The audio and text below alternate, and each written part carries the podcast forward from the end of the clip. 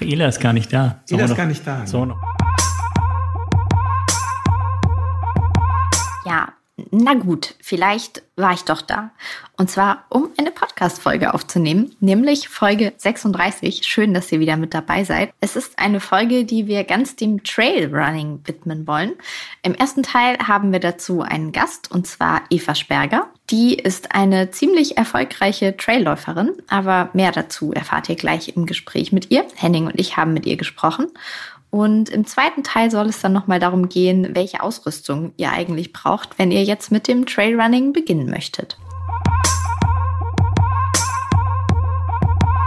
Jo. Willst du das jetzt rausschneiden? Egal, gut. Los, ge los geht's.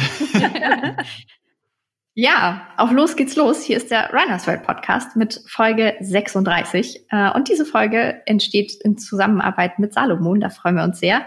Und wir freuen uns auch sehr, dass Eva Sperger als Gast mit dabei ist. Einmal ganz kurz, liebe Eva, sie ist schon hier in der Leitung. Ja, vielen Dank für die Einladung, freut mich sehr. genau, kurz einmal zu dir. Du bist sehr, sehr erfolgreiche Profi-Trailläuferin, jetzt seit kurzem auch Salomon-Athletin, äh, lebst in München, deswegen bist du uns hier heute per Fernschalte zugeschaltet. Ja, Profi noch nicht ganz übrigens, gell? Profi wird ja heißen, man kann davon leben, das kann ich leider nicht. ja, aber zumindest sehr ambitioniert. Zumindest hat es schon mal für die deutsche Meisterschaft im Ultratrail gereicht, 2017. Ja. Ähm, aber seitdem bist du auch natürlich weiter aktiv. Da werden wir sicher auch gleich nochmal ins Detail gehen. Ähm, und ja, deutsche Trailrunnerin des Jahres bist du außerdem auch, habe ich mir noch aufgeschrieben auf meinem schlauen Zettel hier. Ja. also haben wir viel zu besprechen, einmal übers Trailrunning. Ähm, und ja, was du auch vielleicht jetzt gerade so machst in dieser Zeit oder während der nächsten Zeit, wo es ja alles noch nicht ganz so gut klappt mit den Wettkämpfen. Ja. Mm, aber äh, du hast schon gesagt, du kannst noch nicht ganz vom Traillaufen an sich leben. Im, ich sag's jetzt mal, wahren Leben bist du Psychologin und ich kann mir gut vorstellen, dass du da auch das eine oder andere für den Sport draus mitnimmst, wo wir auch gerne noch drauf zu sprechen können. Auf alle Fälle, ja. Ja, ja wir haben, äh, wir haben also viel vor heute und vielleicht steigen wir einfach mal direkt mit einer ersten Frage ein. Was sind so die größten Herausforderungen für dich als Trailer jetzt gerade während der Corona-Zeit, die wir ja irgendwie gerade so alle miterleben? Mm, das Herausfordernde, ähm, ich glaube, in erster Linie bin ich gerade wirklich froh, den Sport zu haben, weil ähm, das muss ich schon echt sagen, das ist eine Luxussituation, wenn man so die größte Leidenschaft und das größte Hobby des Laufen ist, was viele ja jetzt machen, ähm, weil einfach vieles anderes nicht mehr erlaubt ist und die ihren Hobbys nicht folgen können. Ich kann das machen und von daher ist es für mich ähm, erstmal eigentlich eine, eine ganz gute Situation, ähm, die mich da auch dankbar macht. Aber natürlich ist es auch so, dass ähm, viele Pläne wegfallen und klar, ähm, Reisen, die geplant waren, Wettkämpfe, die geplant waren, wo man sich darauf vorbereitet hat. Ähm, klar, so wie für alle anderen auch, fällt es natürlich jetzt auch für mich weg. Mhm. Und äh, woraus ziehst du gerade so deine Motivation? Nach wie vor steht offen, ob der UTMB stattfindet. Ähm, das war mein großes Projekt letztes Jahr und da bin ich leider dran gescheitert. Und drum war unmittelbar ähm, nach Ausstieg klar, dass das nochmal wiederholt werden muss und dass ich das nochmal angehen möchte. Und dementsprechend ist das für dieses Jahr ähm, auf der Agenda. Und ich hoffe noch, wenn auch die Chancen nicht so gut stehen, zugegebenermaßen. Noch ist es nicht abgesagt, dass das bleibt und dementsprechend ist das auch nach wie vor meine Motivation, am Training dran zu bleiben und selbst wenn das nicht stattfinden würde, dann gibt's auch noch ganz schön viel andere Sachen, für die ich weiter trainieren würde. Soll ich mich mal einklinken? Ela hat mich nämlich gar nicht vorgestellt. Ich habe es auch gerade mit Entsetzen festgestellt. Ja, ich, ich habe mich gar nicht getraut, mich jetzt so einzuschalten, weil ich dachte, hä, jetzt werden die Zuschauer total oder Zuhörer total verwirrt sein, weil auf einmal da noch eine Stimme kommt. Ähm, also ich bin auch wieder da. Diese Henning. Stimme gehört Henning Lehnertz. ähm, und da ich auch total gerne Trail laufe, weniger erfolgreich als Eva, aber äh, nicht minder gerne, nehme ich an. Ähm, ja. Genau. Sitze ich hier auch mit äh, Ela im Raum und äh, freue mich auf das Gespräch mit, mit Eva. Und ähm, du hast gerade von deinem UTMB äh, letztes Jahr erzählt. Ähm, vielleicht einmal ausholen, was so der UTMB überhaupt ist und ähm, warum du da unbedingt dran teilnehmen möchtest nochmal. Oh ja, natürlich. Ich vergesse immer, dass das natürlich nicht jeder, jeder kennt, wahrscheinlich ganz wenige Leute nur kennen. Ähm, der UTMB ist ein Lauf um das Mont Blanc Massiv. Einer der, würde ich sagen, vielleicht drei größten Trailläufe weltweit oder drei der oder einer von drei der bekanntesten Trailläufe. Und der ist 170 Kilometer lang und hat 10.000 Höhenmeter und dementsprechend lang ist man da auf der Strecke unterwegs. Und da kommen halt wirklich alle Läufe, äh, Läufer aus aller Welt zusammen, also Chinesen und Inder sind dabei und wen habe ich da letztes Jahr noch getroffen? Also es ist wirklich total schön, da mit so einem ganz internationalen Publikum am Start zu stehen und ähm, 10.000 Teilnehmer sind es, glaube ich. Also eine riesengroße Veranstaltung mit unglaublich viel Stimmung in Chamonix, wo die Leute wirklich so aus den Hotels rausklatschen und so. Also es ist wirklich ganz ein spezieller, ganz toller Lauf. Genau.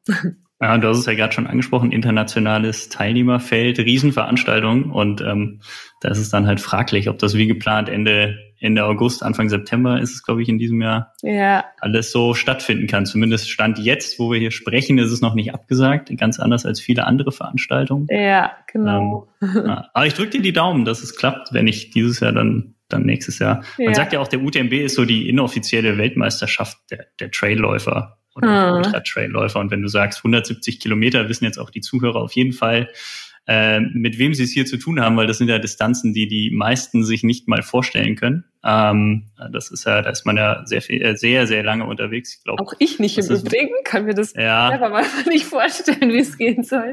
Ja. Was hast du dir da so für ein Zeitziel gesteckt im vergangenen Jahr oder auch in diesem Jahr? Wo, wo sortierst du dich da so ein? Puh, hm, also realistisches Ziel und Wunschziel, das geht da natürlich ein bisschen auseinander. Also es gibt vielleicht eins, das im Hinterkopf ist, das möchte ich sogar nicht benennen, das ist irgendwo da, aber das kann man sich echt nicht vornehmen. Und ähm, sehr gut wäre es, glaube ich, wenn ich mit irgendwas zwischen 27 Stunden, ja, so um die 27 Stunden rauskommen würde. Ja, einfach mal ein ganzer Arbeitstag. Eigentlich drei Arbeitstage von den Stunden her. Schläft man dazwischen Arbeitstag. Nee, ähm, da, ich weiß nicht, ob es Leute gibt, die, wahrscheinlich gibt es schon Leute, die ja, doch, durchaus, die, die ein bisschen länger brauchen. Ja, die ja. legen sich mal für ein halbes Stündchen hin, aber ja. die Leute mit den Ambitionen von Eva, die rennen da durch, so schnell wie möglich. Ja, wahrscheinlich könnte es sogar auch Sinn geben, dass man mal so für fünf oder zehn Minuten die Augen auch zumacht und kurz ein Powernap macht. Aber da habe ich noch keine Erfahrung damit, wie das, ob ich das überhaupt könnte. Ja, das sollte man mal ausprobieren. Aber du, du, du meintest es schon zu, zu Beginn, du bist jetzt weiter voll im Training. Du gibst Vollgas und dich hat die Corona-Krise und die Auswirkungen da, zumindest was das Laufen angeht, jetzt gar nicht groß behindert, außer dass eben vielleicht Wettkämpfe, die jetzt angestanden hätten, erstmal nicht stattfinden. Ja, genau. Das, äh, da kommt mir zugute, dass ich einen Trainingsplan habe und die Einheiten so ähm, vorgegeben sind und es macht es einem sehr viel leichter, das einfach zu verfolgen und natürlich, dass das Ziel dann noch nicht weg ist, noch nicht aus den Augen ist und dementsprechend ging es bei mir eigentlich fast klar, ich meine, man konnte jetzt zwischendurch nicht ähm, weit wegfahren oder weit rausfahren oder sowas, dann verlagert sich das Training halt äh, in Münchner Umgebung oder um die nahe Umgebung, aber das ist jetzt nicht wirklich eine Einschränkung. Wie, wie, wie sieht denn so dein Training aus? Also ich finde das, finde das immer ganz spannend, weil du wohnst in München, ähm, bis zu den Alpen ist jetzt nicht allzu weit, aber auch schon jetzt nicht so um die Ecke, dass man sagt, oh, ich fahre ich fahr jeden Tag jetzt an den Berg und mache da meine, meine 1000 Höhenmeter oder noch mehr. Ähm, also wie kriegst du das so zusammen? Wie viel, wie sieht so dein Training gewöhnlich aus? Als jemand, der ja auch noch arbeitet und äh, ja nicht Profiläuferin ist, wie du sagst. Ja, also das ist eine bunte Mischung. Mm, unter der Woche ist es meistens dann doch an der Isar. Ähm, wenn ich äh, mich aufs Laufband mal quäle, dann ist es selten. Das mache ich dann nur, um gut irgendwelche Intervalle hinzubekommen. Auf dem Laufband bin ich nicht so gerne. Und an der Isar läuft sich's eigentlich ganz gut, weil immer so kleine Anstiege sind. Also manchmal mache ich dann, habe ich so eine Brücke, da geht's einfach nur 30 Höhenmeter hoch. Das nutze ich dann so als kleinen Anstieg, wo man schnell hoch und schnell runterflitzen kann. Und vielleicht alle zwei oder drei Wochen fahre ich auch mal unter der Woche raus äh, in die Berge. Heute habe ich euch schon kurz vorher erzählt, dass ich heute schon draußen war. Das ist dann natürlich totaler Luxus, wenn man in der Früh noch vor der Arbeit raus kann. Und dann am Wochenende ähm, bin ich natürlich sehr gerne dann auch in den Bergen, also so viel wie möglich. Und ja, genau, also eigentlich nur dann nicht, wenn irgendwas dazwischen kommt. Auf wie viel, wie viel Stunden Training und Kilometer kommst du dann so in, in einer gewöhnlichen Woche?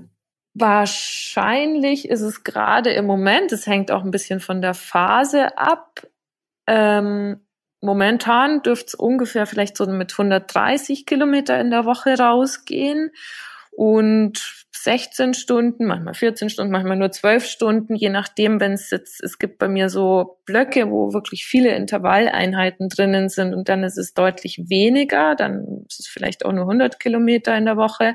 Und wenn es jetzt Umfangtraining ist, dann kann es vielleicht auch mal bis in die 150 Kilometer gehen und mit Höhenmeter dann auch noch dabei. Ähm, jetzt hört man ja immer wieder mal, dass man, wenn man lange läuft, einfach auch im Training nur lange laufen muss. Und du sagst jetzt, ah, du hast ganz viele Intervalle. Mhm. Ähm, was steckt dahinter? Ähm, also warum, warum machst du das, obwohl du ja eigentlich jetzt nicht unbedingt ähm, für einen schnellen Straßenlauf trainierst? Mm, die Marathonzeit, sagt man, ist sehr ausschlaggebend für das, wie man auch bei einem Ultra abschließt. Also die Marathonzeit, die ich noch nicht habe, weil ich noch nie eingelaufen bin, äh, stellt anscheinend eine gute Prognose dar. Und man braucht ja schon auch die Geschwindigkeit, weil natürlich umso länger ich unterwegs bin, ähm, umso anstrengender wird's natürlich auch auf den langen Distanzen.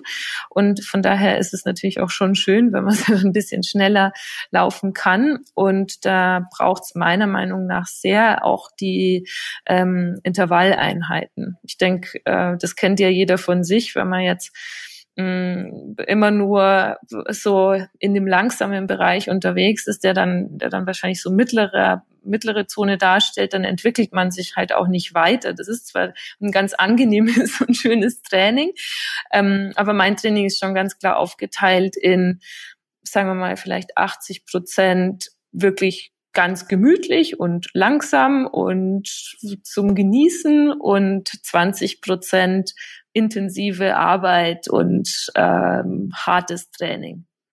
Jetzt stelle ich mir gerade die Frage, weil du meintest, du bist noch nie einen Marathon gelaufen. Davon ja. bin ich jetzt aber einfach mal ausgegangen, weil das ja so der übliche Weg ist. Man läuft erst Fünfer und dann Zehner und Halbmarathon, Marathon und dann kommt man irgendwann zum, zum Ultra.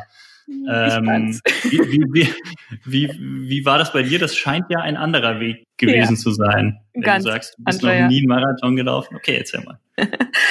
um, meine Erfahrung, glaube ich, ähm, waren zehn, ein zehn Kilometer Lauf.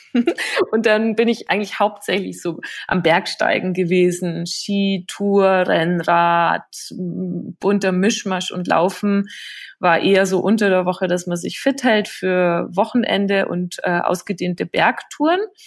Und dann habe ich jemanden kennengelernt, eine kennengelernt, die mir erzählt hat, ach, sie läuft eigentlich durch die Berge. Die war da im Herbst auch bei Schnee unterwegs und so war dann die Idee geboren und ich glaube, dass ähm, der erste Wettkampf war dann direkt auch 35 Kilometer, weil ich da auch schon sehr gewohnt war, einfach stundenlang immer unterwegs zu sein. Also ich könnte sicherlich äh, niemals gut werden auf einer fünf oder zehn Kilometer Distanz oder selbst Halbmarathon hätte ich wirklich überhaupt gar keinen Auftrag, weil ich da ähm, die Basis dafür gar nicht hätte.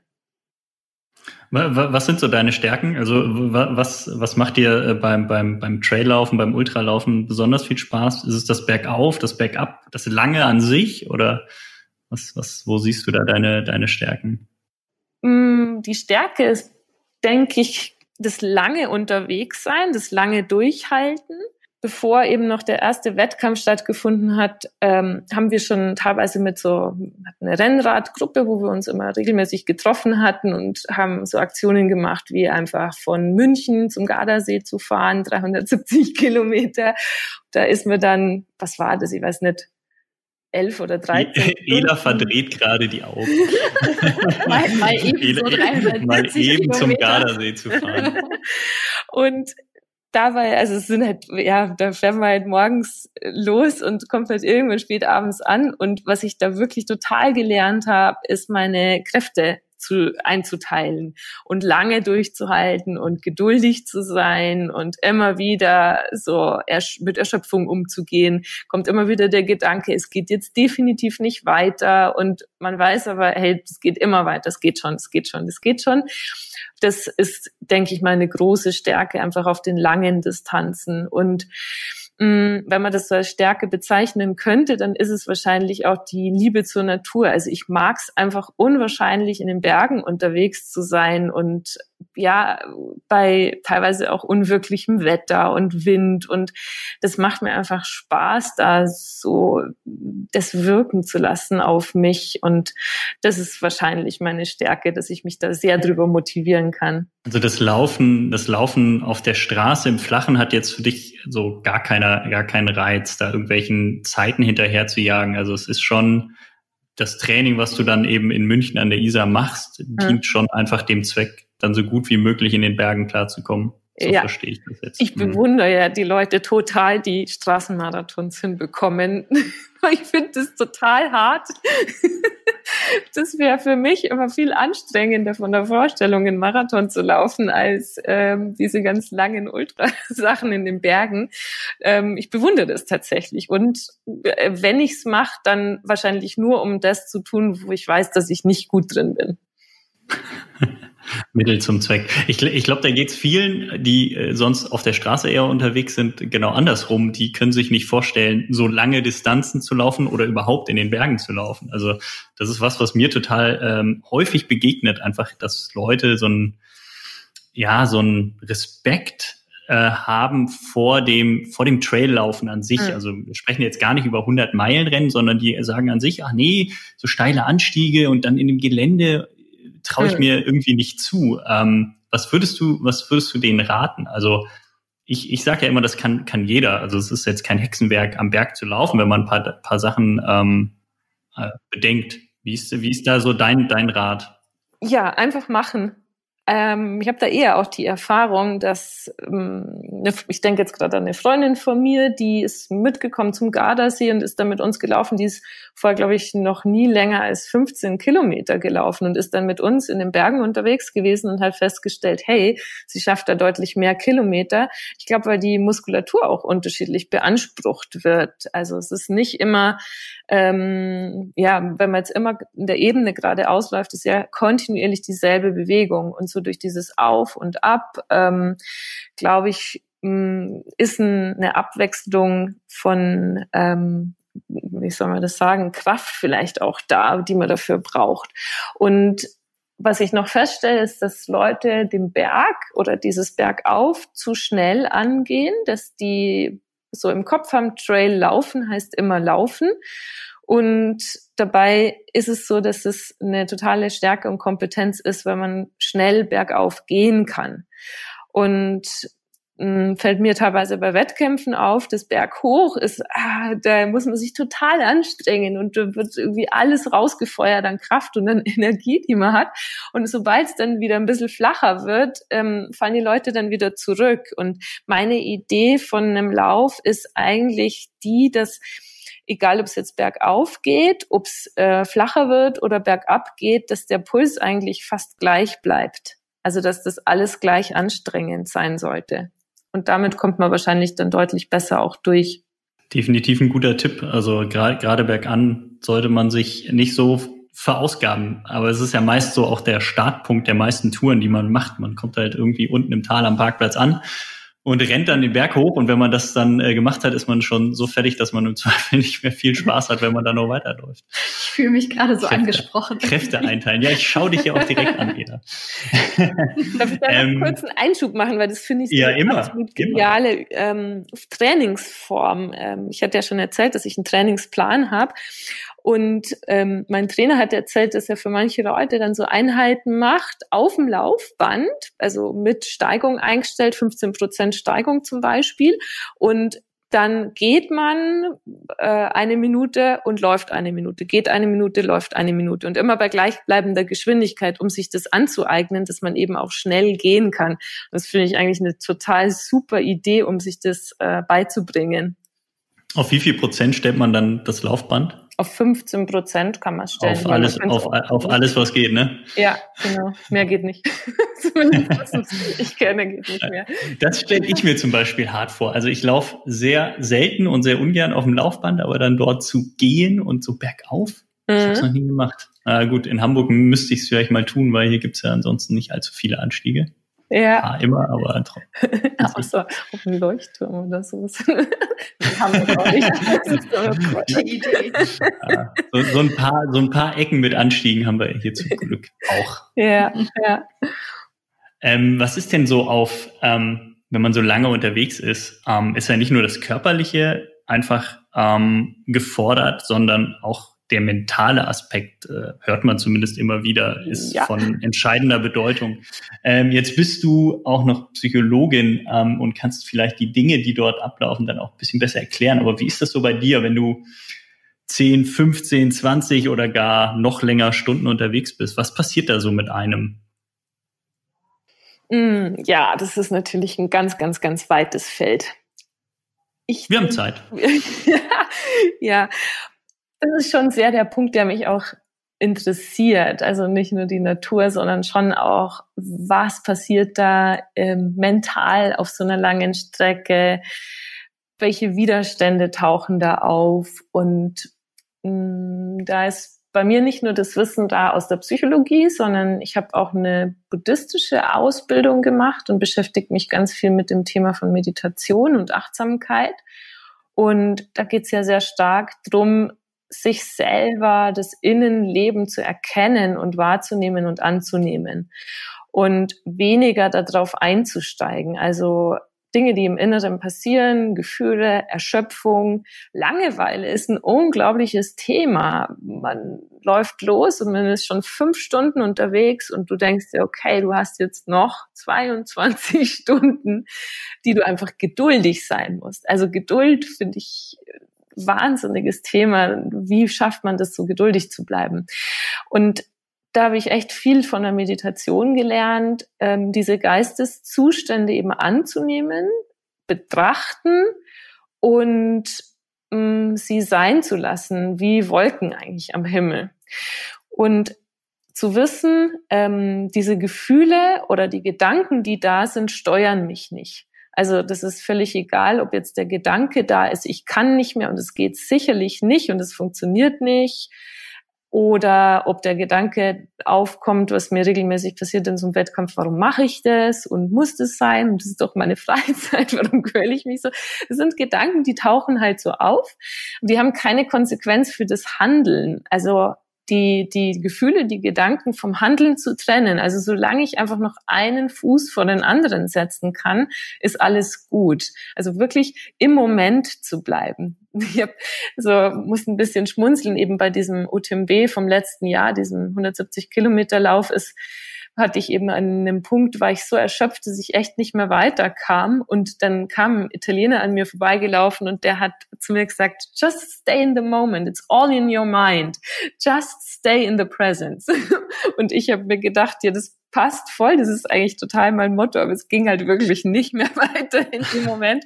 Aber an sich halt voll, voll guter Tipp, dass man mm, nicht sich die ganze Strecke vorstellt, weniger in die Zukunft geht, ähm, sich ja loslösen kann von dieser Innenwelt und einfach einen Fuß vor den anderen setzen kann.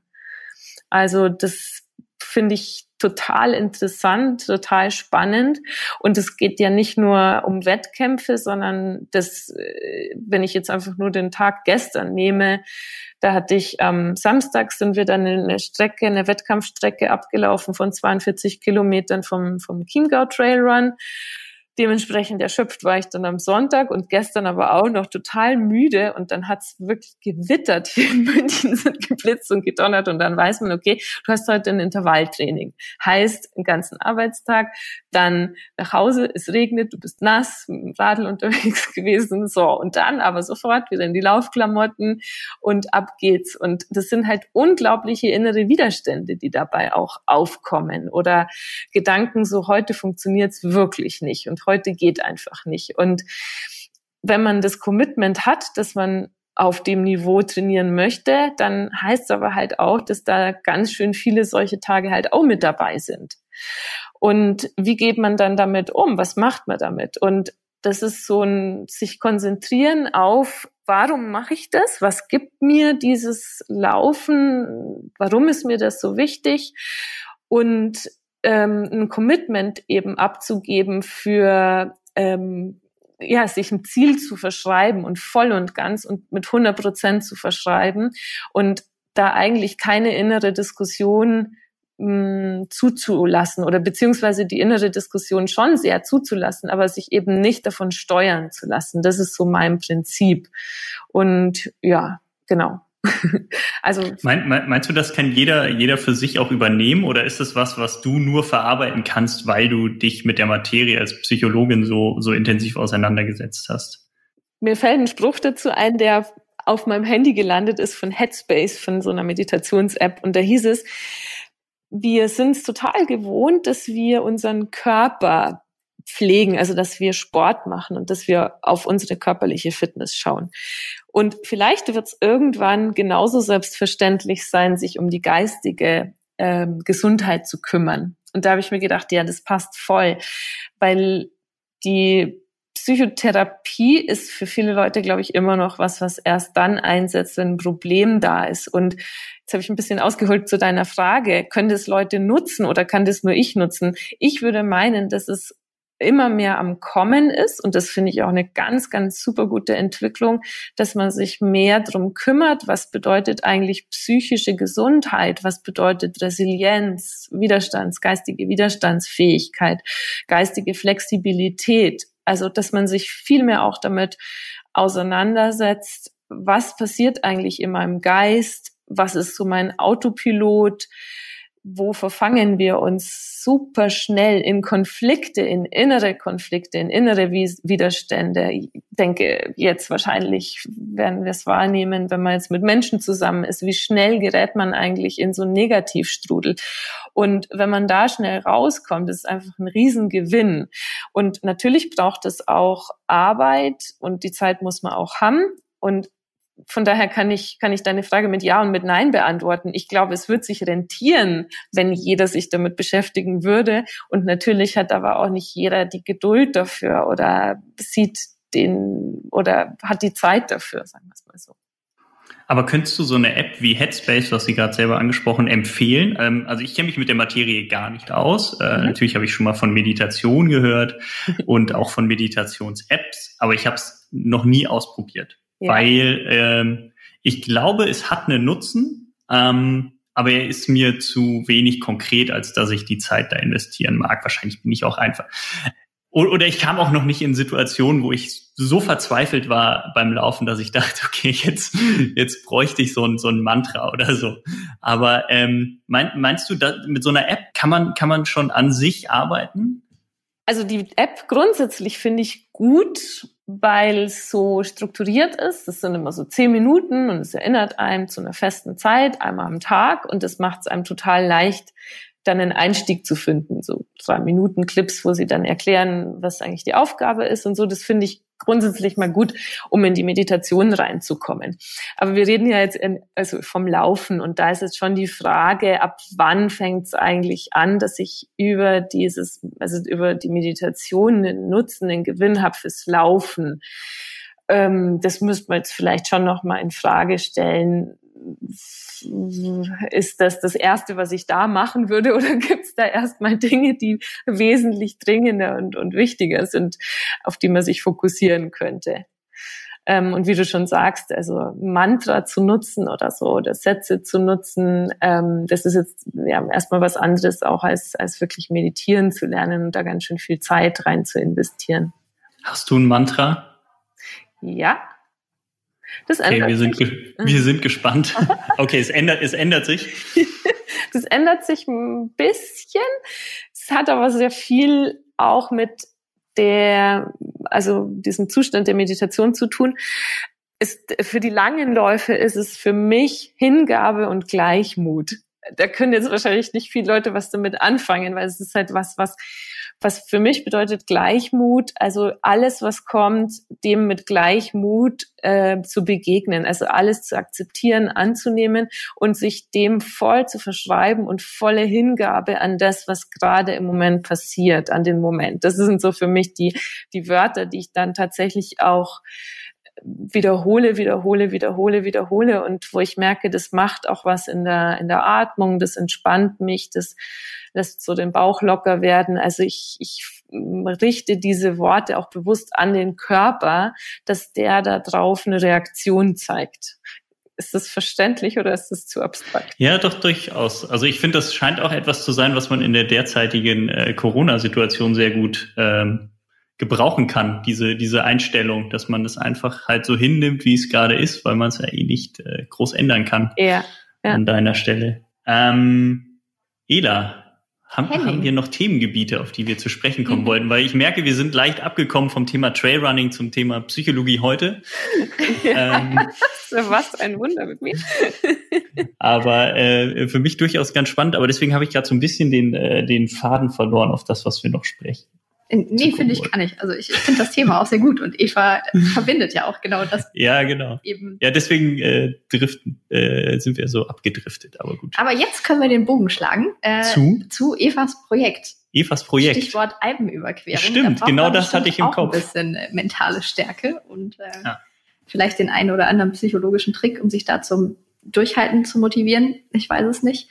Ähm, ja, aber von vorn. Projekt Alpenüberquerung. Was hast du vor, Eva?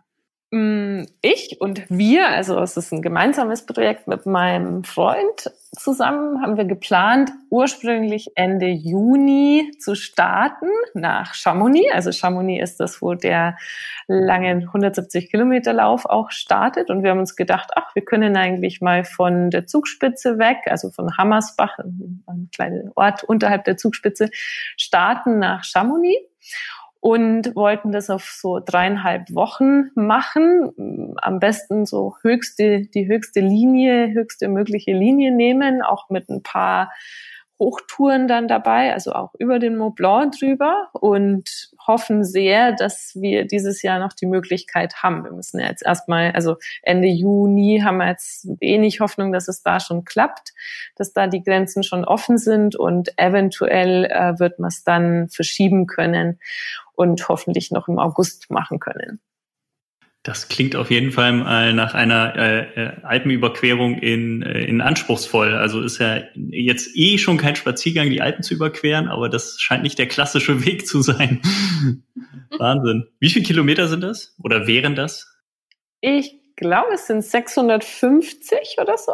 Ja, so okay. und 50.000 oder 55.000 Höhenmeter, ja, irgend sowas. Wieder reiße ich die Augen auf. Ja, das sind echt, das sind, das sind Dimensionen, die man nicht so leicht fassen kann. Dann natürlich über den Zeitraum von dreieinhalb Wochen, wenn man es dann auf runterbricht pro Tag, aber aber dennoch äh, nicht äh, nicht wenig anspruchsvoll. Wahnsinn. Also da schläft man dann wahrscheinlich schon mal zwischendrin, nicht? Oh, naja, ja. ihr werdet, ihr plant wahrscheinlich in Hütten zu übernachten, oder? Ähm, ja, in Hütten und hoffentlich dann auch mal zwischendurch, wenn Support mitkommt.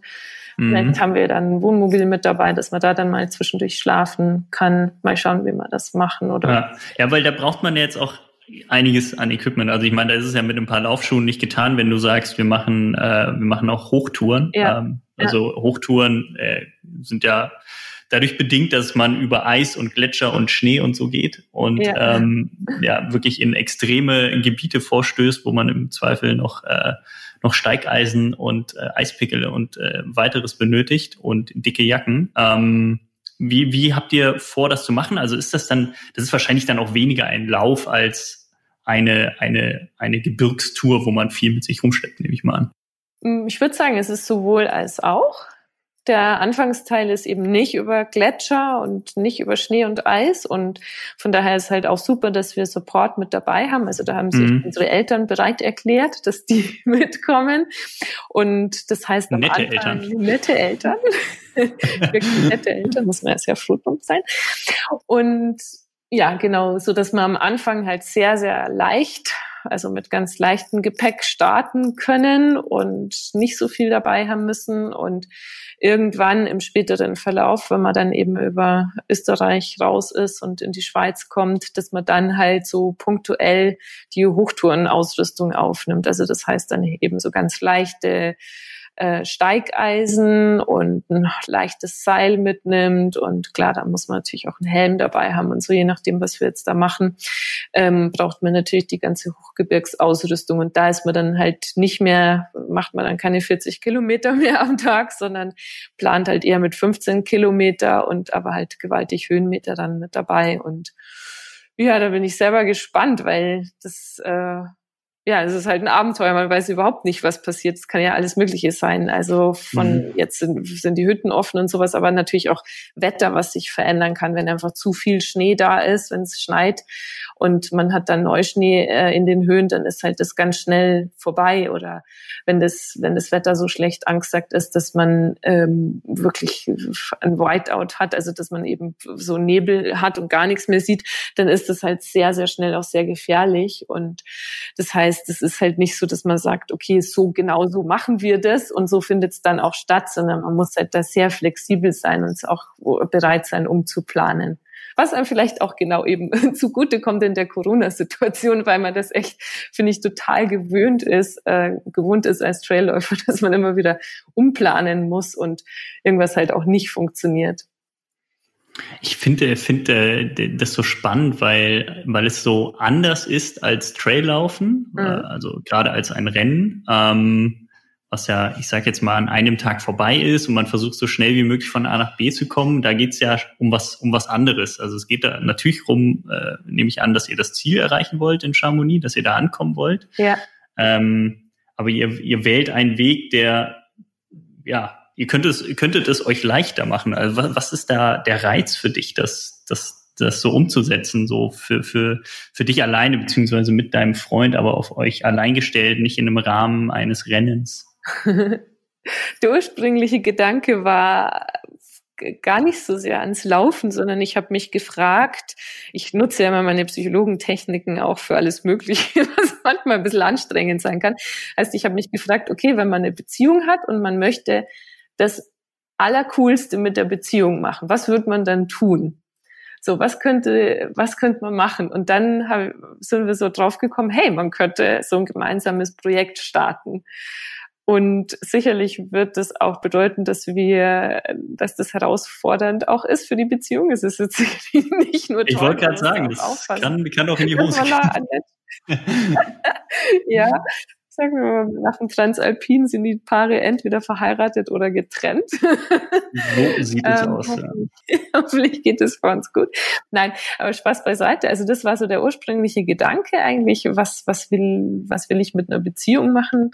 Und ähm, ja, und dann ist es für mich eben schon naheliegend, auch Hochtouren zu machen, auch für meinen Freund, weil wir beide eben nicht jetzt so Leichtathleten Straßenläufer sind, sondern eben die Entwicklung war ja von den Hochtouren kommend, Bergtouren kommend und dann eigentlich das Laufen mit reinzunehmen, weil man so schön schnell auch unterwegs ist. Und von daher liegt es bei mir schon auch nahe, das so zu machen.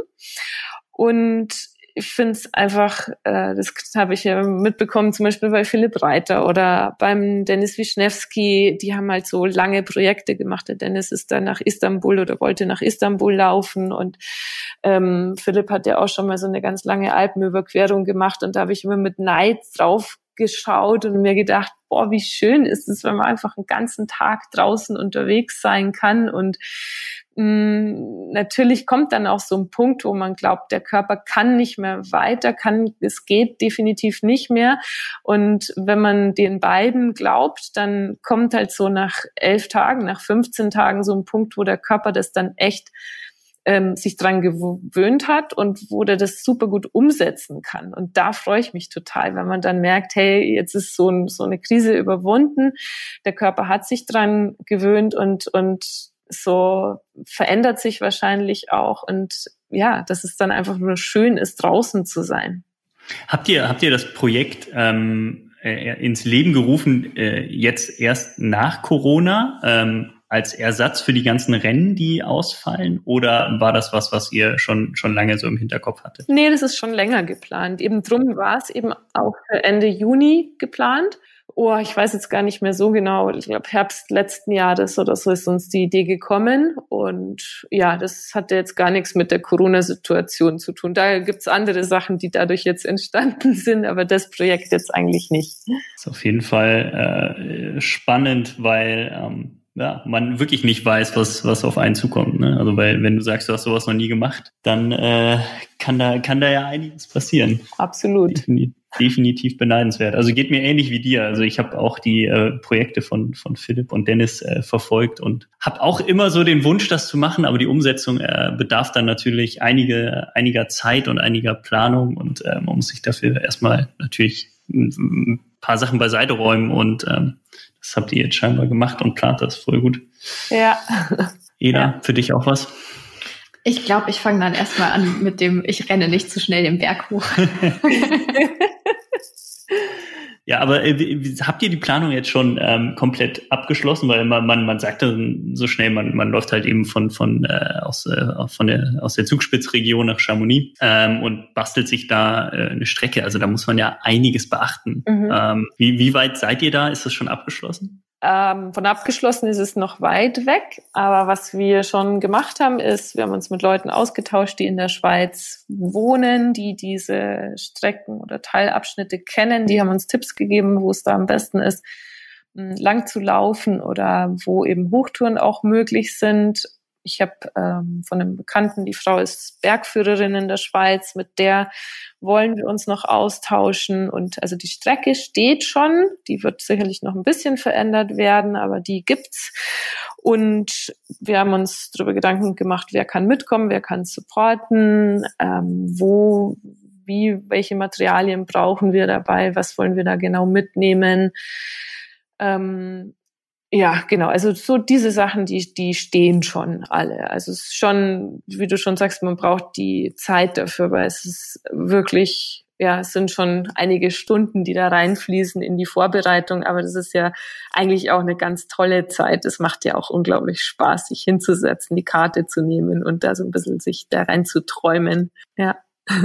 Wie, wie ist das bei euch beiden ähm, am Berg? Wer von euch äh, ist fitter als der andere? Ist ja auch immer so ein, äh, so ein Ding, wo du hast eben den Transalpine Run angesprochen, wo die Leute sich, äh, die Paare sich am Ende entweder scheiden oder heiraten. Ähm, weil meist halt einer stärker ist und der andere dann darunter leidet. Also Johannes ist definitiv schneller als ich am Berg. Der ist schon fitter. Ähm, was er noch nicht so gemacht hat, ist die ganz langen Distanzen. Mm, mhm. Also wenn es um Geschwindigkeit geht, dann habe ich ja, nicht viel Auftrag.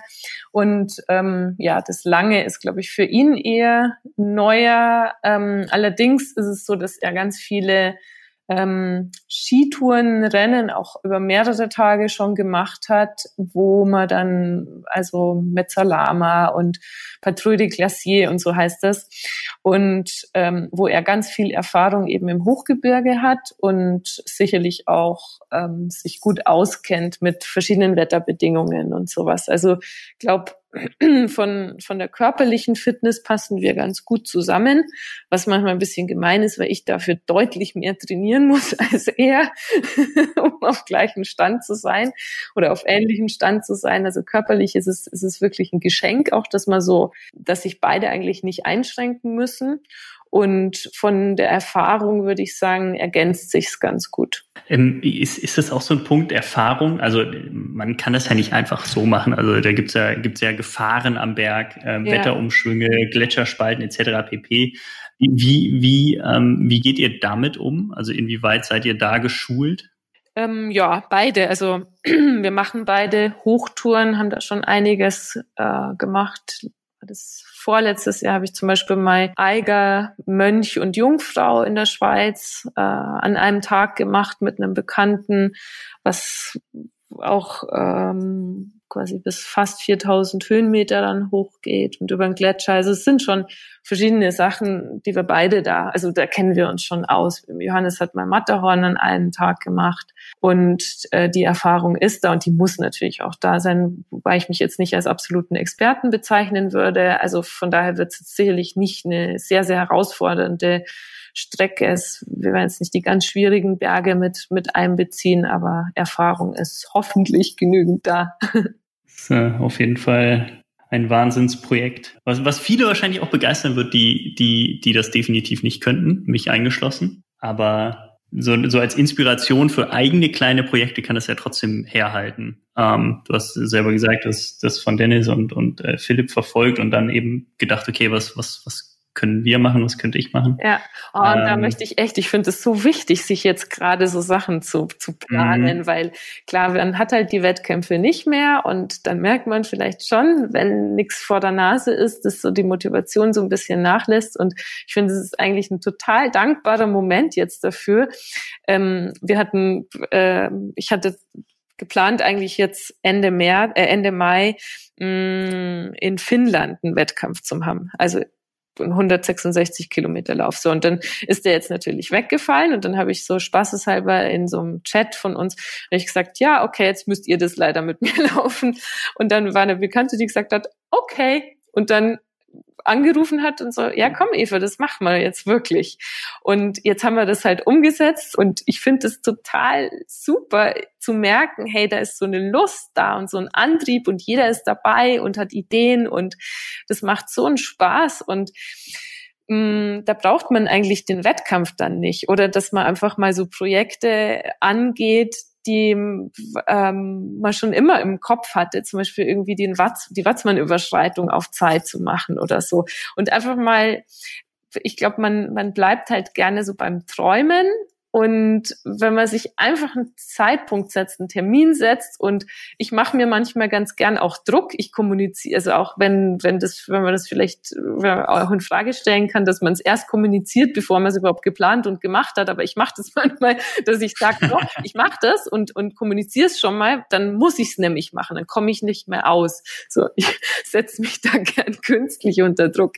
Und ah, sowas ist doch dann total witzig. Oder die eine bekannte Judith, die hat auch gesagt, dass sie in Hamburg da einen Weg gelaufen sind und sich da eigene Ziele gesetzt haben und so. Und das verbindet dann doch auch einen Freundeskreis nochmal intensiver. Ja, und das kann ja auch jeder im, im Kleinen machen. Also wir reden jetzt hier die ganze Zeit über so äh, 100 Meilen und, und Alpen und äh, dann den Weg von, von der Zugspitze bis Chamonix. Das ähm, soll jetzt nicht davon abhalten, ähm, dass man, dass man auch bei sich in der Region äh, kleinere Wege, kleinere Projekte umsetzen ja, kann. Ja, absolut. Nee, also ich also die Leute werden ja auch total kreativ gerade. Also das sieht man ja immer wieder jetzt auch bei, bei Instagram, dass, dass, dass die Leute, keine Ahnung, äh, bei sich im Dorf eine, alleine für sich ein Backyard-Ultra machen. Ja, oder, oder so genau. Geschichten, ne? Weil sie eigentlich den woanders laufen wollten, der wurde abgesagt, jetzt machen sie es ganz allein für sich. Also das finde ich gerade gerade ganz spannend, dass da so viel Bewegung ist. Ja, voll. Ja, sollte, sollte man sich einfach trauen. Mhm, dass so eine Kreativität jetzt gerade rauskommt und entsteht und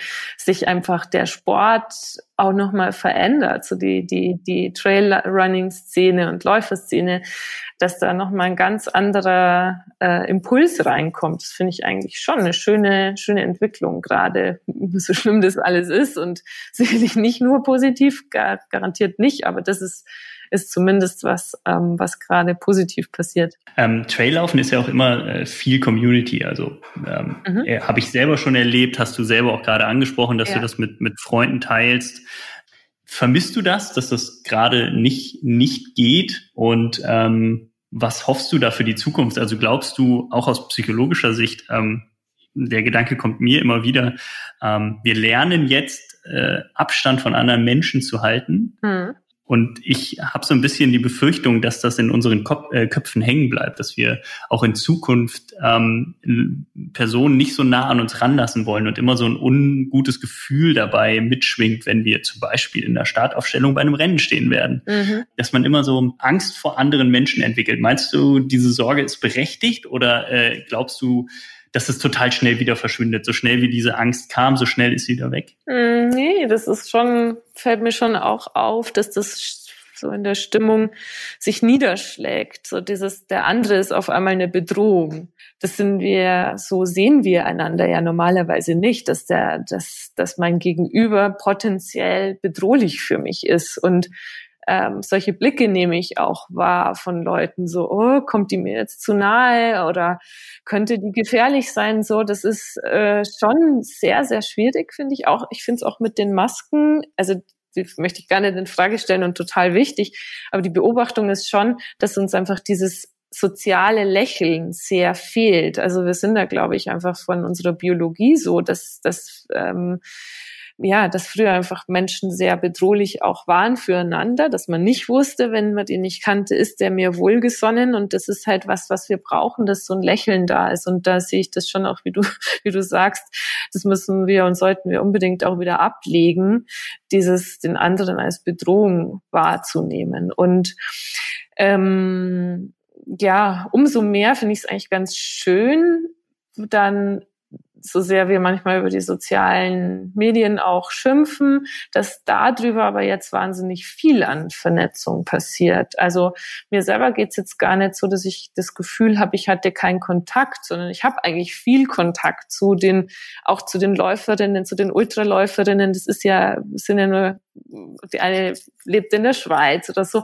Und wir sind dann schon vernetzt. Also da hat man fast jetzt eher mehr Kontakt als weniger oder auch über diese ähm, Skype-Sessions oder so, so nervig die manchmal sind, aber dass sie halt stattfinden. Oder auch, dass der ein oder andere halt mal so ein bisschen was Persönlicheres auch von sich schreibt, dass man ein bisschen mehr lesen kann von den Leuten, wie geht's denen jetzt und dass die das preisgeben. Ähm, das gibt mir so das Gefühl, hey, ich krieg auch was mit. Ja, ich glaube, dass das ganz gut ist, auch das Bewusstsein zu haben und ganz bewusst auch wieder darauf zu achten, dass man sich verbindet oder auf anderem Wege jetzt eben Verbindung herstellt, als durch diese körperliche Nähe oder das sich sehen. Wobei das ja hoffentlich in naher Zukunft auch wieder zur Normalität gehört. Ja, hoffentlich, ja. Also da, ich, ich freue mich schon wieder drauf, mit anderen Leuten zu laufen und in den Bergen auch unterwegs zu sein und an Wettkämpfen teilzunehmen und ähm, Absolut, ja. ja, ja, ja. Du hoffst ja auch noch auf den UTMB. Sehr. aber aber so, so ganz ehrlich, so richtig wahrscheinlich ist es nicht, oder? Ah, nee. Will ich aber nicht hören. Aber ja, genau. Okay, also du hältst die Motivation. Äh, ich glaube noch ganz fest dran, dass der stattfindet. mhm. Ist, ist euer Projekt ähm, äh, eigentlich dafür förderlich? Ähm, wenn du, wenn du sagst, ihr seid dann irgendwie, was meinst du eben, dreieinhalb Wochen unterwegs? Mhm. Ähm, ist, ist sowas für, als Training für einen Ultralauf äh, sinnvoll oder ist das, sagt dein Trainer da, oh mein Gott, eigentlich total sinnfrei, aber mach, mach, mach einfach so für dich? Ja, also wenn wir jetzt ein optimales Training für ein UTMB machen würde, würde man das nicht machen. Ich meine, es ist ja auch eine, eine Gefahr, ein Risiko, dass man sich auch verletzt und auch längerfristig verletzt bleibt nach so einer Geschichte, das muss man schon ganz realistisch sagen. Ich meine, wie viele Leute gehen aus dem Transalpin Run raus und haben einfach lange Zeit irgendwas. Ähm, nein, also bestimmt ist es nicht die allerbeste Vorbereitung, aber es ist auch nicht die allerschlechteste. Einfach durch diese vielen Kilometer, die man dann in den Beinen hat und auch das viele Wandern, was dann auf jeden Fall wichtig ist für einfach einen 27 Stunden oder was auch immer Lauf. Und ähm, ja, also könnte man so sagen, sowohl als auch. Aber das war mir jetzt auch nicht der wichtigste Punkt. Ich bin ja eben Gott sei Dank kein Profi und habe kein Muster nicht irgendwelche Ergebnisse liefern. Und dann war es mir halt wichtiger, so eine so eine tolle Sache auch zu machen, auf die man im Optimalfall ein Leben lang auch zurückblickt und gerne dran denkt. Was hast du denn noch, noch für Ziele? Also ähm, neben dem Projekt, neben dem UTMB, gibt's da, gibt's da etwas, was dich noch reizt, was du noch erreichen möchtest? Hm, ja. Heraus damit. Also verschiedene Projekte, sagen wir mal so. Also jetzt gar nicht irgendwas, wo ich, wo ich denke, so, ich will es so ambitioniert angehen wie ein UTMB. Das ist jetzt damit erstmal gut, glaube ich. Also da, wenn man mal zwei Jahre drauf hingearbeitet hat oder jetzt sind es anderthalb Jahre, dann ist, das kostet auch viel Kraft. Und ich glaube, dann ist es auch wenn man das abschließen kann, dann ähm, brauche ich auch erstmal Zeit zum Durchschnaufen, um, um wieder so ein Ziel zu setzen. Und äh, daneben gibt's aber schon noch andere Ideen auch. Ich hatte mich beworben für einen Wettkampf im Bhutan. Bhutan ist so ein ganz kleines buddhistisches Land neben Tibet, wo man normalerweise gar nicht einreisen darf. Da braucht man äh, Permit, muss 150 Euro am Tag zahlen, um überhaupt dort sein zu können. Und da hatten die eine Ausschreibung gemacht, da konnte man sich als Athlet bewerben und die nehmen dann, also die machen dann eine Auswahl. Und die haben aber jetzt auch noch gar nicht äh, ein Statement abgegeben, ob das stattfinden wird oder nicht. Das wäre im Oktober gewesen. Aber das ist auch so eine Hochgebirgsgeschichte mit maximal 5500 Höhenmeter, ist da, glaube ich, der höchste, das höchste Lager oder der höchste Punkt. Und das wäre schon auch nochmal eine super, super coole Sache, wenn das gehen würde. Also du suchst nach den außergewöhnlichen Sachen. Okay, UTMB ist jetzt nicht so außergewöhnlich, das reizt viele Trailläufer, aber ja. das klingt auf jeden Fall nach einer Geschichte, die ja. jetzt nicht jeder auf dem Schirm hat. Die Höhe, na, das kommen halt zwei Sachen zusammen. Das ist zum einen die Höhe ähm, wo man sich dann auch mit Höhentraining vorbereiten muss. Das finde ich spannend und, und reizvoll. Und dann zum anderen, dass es halt ein buddhistisches Land ist, die so ein Brutto-Glücksprodukt haben und erheben und äh, wo es denen sehr wichtig ist, dass die Bevölkerung eben zufrieden ist. Und das finde ich ja von der Kultur her halt einfach spannend. Ja, definitiv. Also wäre auch was für dich, Ela, oder? Buddhismus. Kannst du mit Eva dahin fahren? Ja. Und laufen. Und ich, ich bin dann der Meditationspart. Pack mich dann einfach in deinen Rucksack und ich bin dann so der kleine Buddha.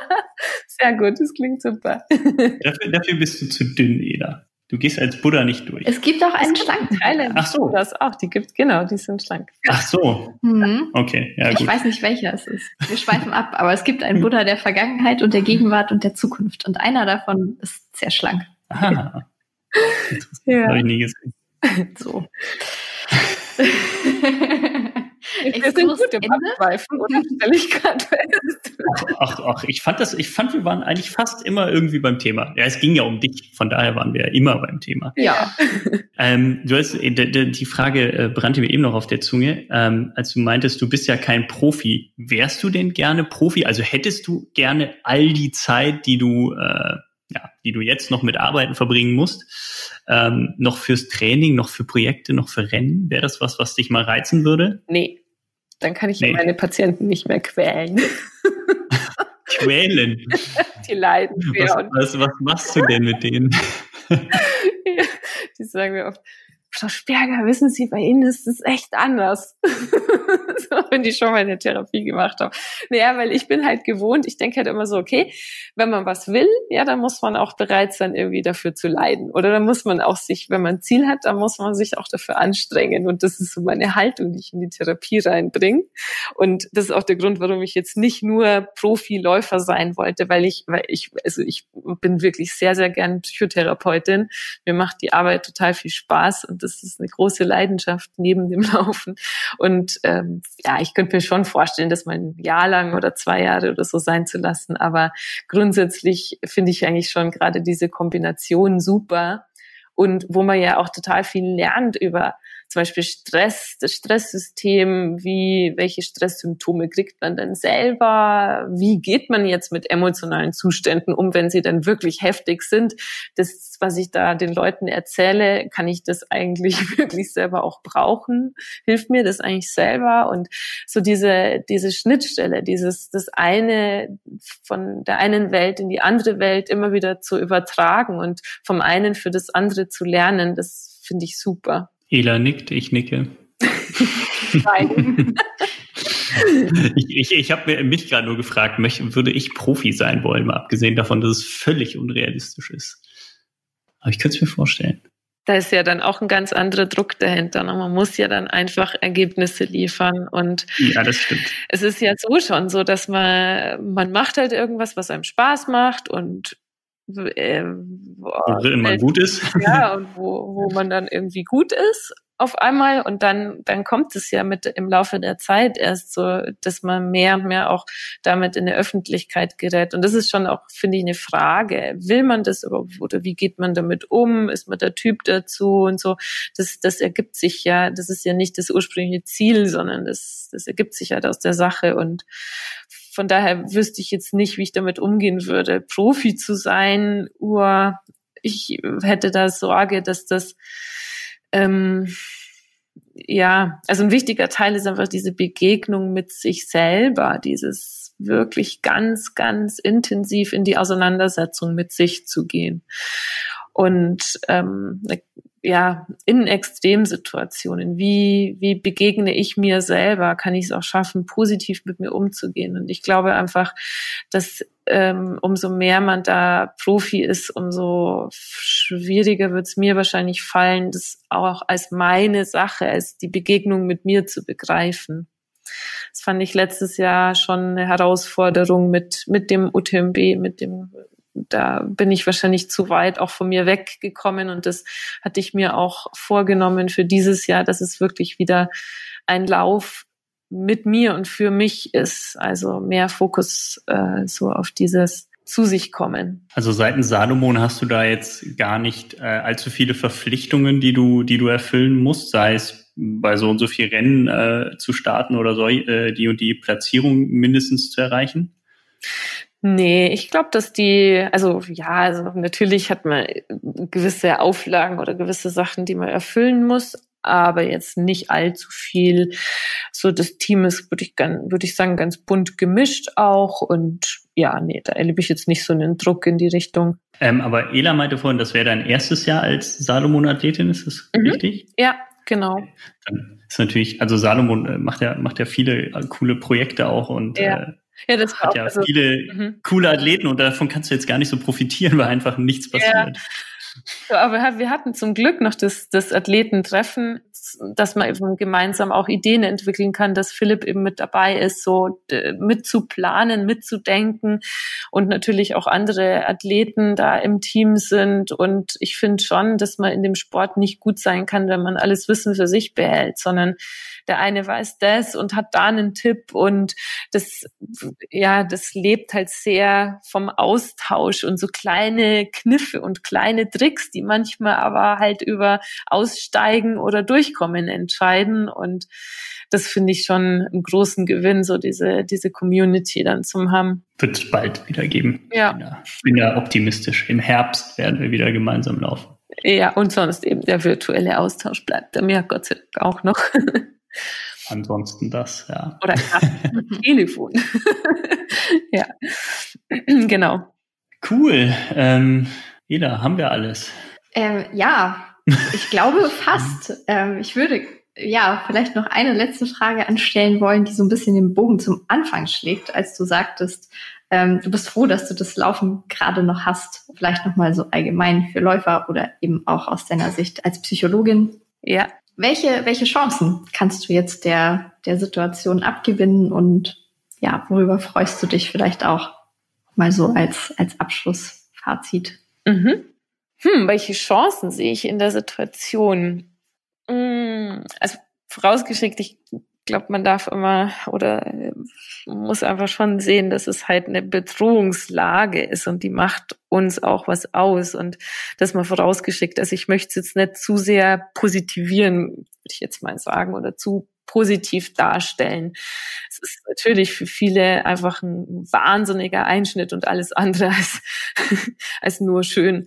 Ähm, aber wenn man dem Ganzen was Positives abgewinnen kann, dann ist es, glaube ich, ganz gut. Also ich würde sagen, mich macht es wirklich dankbar, oder mir macht sehr deutlich, was es für ein, für ein Luxus ist, jetzt auch in Deutschland zu leben. Dieses ähm, ja so eine Sicherheit zum haben, dass wir auch hier noch laufen konnten, im Gegensatz zu Bekannten, der in Südtirol lebt, ja genau in dem Zentrum, wo, wo das, wo die Lage am schlimmsten war. Da sieht man dann auf Instagram, dass er halt einfach wirklich eingesperrt war, ein paar Wochen. Da denke ich, muss man, muss man dankbar sein. Und was sind die Chancen? Also sich in Dankbarkeit zu üben, und vielleicht auch, wenn man rausgerissen wird aus so einem Trott, also jetzt in meinem Fall vielleicht Wettkampf, Wettkampf, Wettkampf, Wettkampf, mal wenn das alles weg ist und die üblichen Sachen nicht funktionieren, dann werden Leute halt kreativ. Das sieht man ja mit den ganzen Videos, die entstehen oder neue Projekte oder Ideen oder Gedanken, dass man sagt, okay, das eine ist weg. Wo ist es, wo, wie kann ich jetzt diese Situation möglichst optimal nutzen? Und ich glaube auch noch ein Vorteil dran ist, dass es einen, einen Wert deutlich macht. Also wenn es eben jetzt nicht der Wettkampf ist, der, für den ich trainiere, kann es da einen, einen längerfristigen Wert geben. Für mich würde ich die Frage vielleicht so beantworten, dass Laufen einfach eine lebenslange Gesundheit bedeutet, dass der, dass man den, den Körper behält als Werkzeug, als Ermöglicher eben sich Landschaften zu erschließen, was der einem Genuss auch ermöglicht. Und das Laufen ähm, auf diesem Weg zur langfristigen Gesundheit, man ernährt sich vielleicht auch gesünder und ähm, hat ja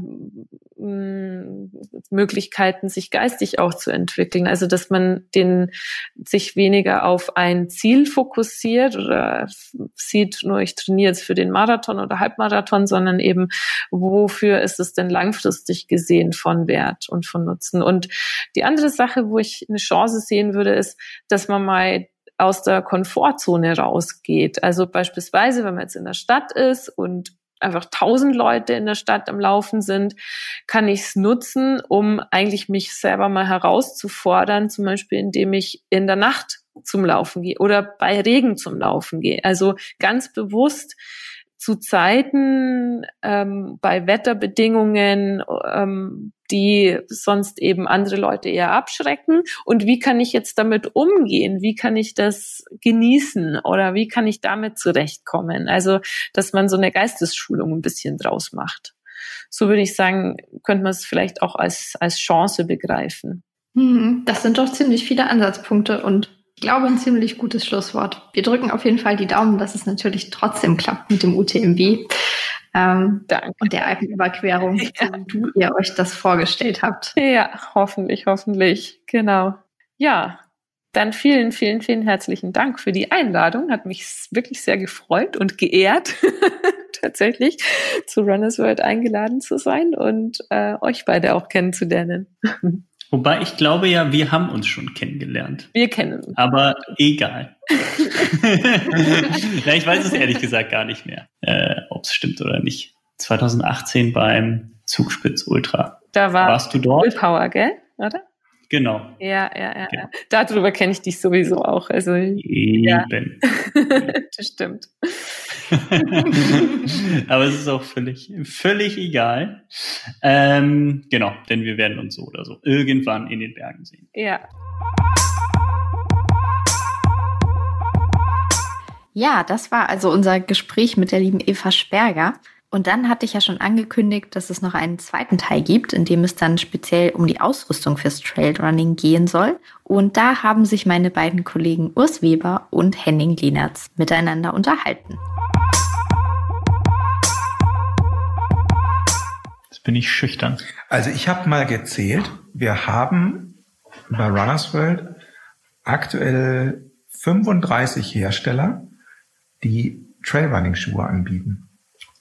Also oh. das Angebot ist groß genug. Daran sollte 35. Mhm. Wobei, ähm, das ist immer schön, die Rechnung, ähm, 35 Hersteller, die Trailschuhe anbieten. Aber ich vermute, dass 80 Prozent der Trailschuhe, die in deutschsprachigen Europa verkauft werden, auf fünf Modelle entfallen. Also und drei Marken. Und drei Marken, genau. Also es gibt immer so die Trail-Favoriten natürlich, die Klassiker ähm, wie wir das auch seit Jahren in unserer Laufschuhwahl des Jahres sehen. Da gibt es einige sehr, sehr populäre Trailrunning-Schuhe.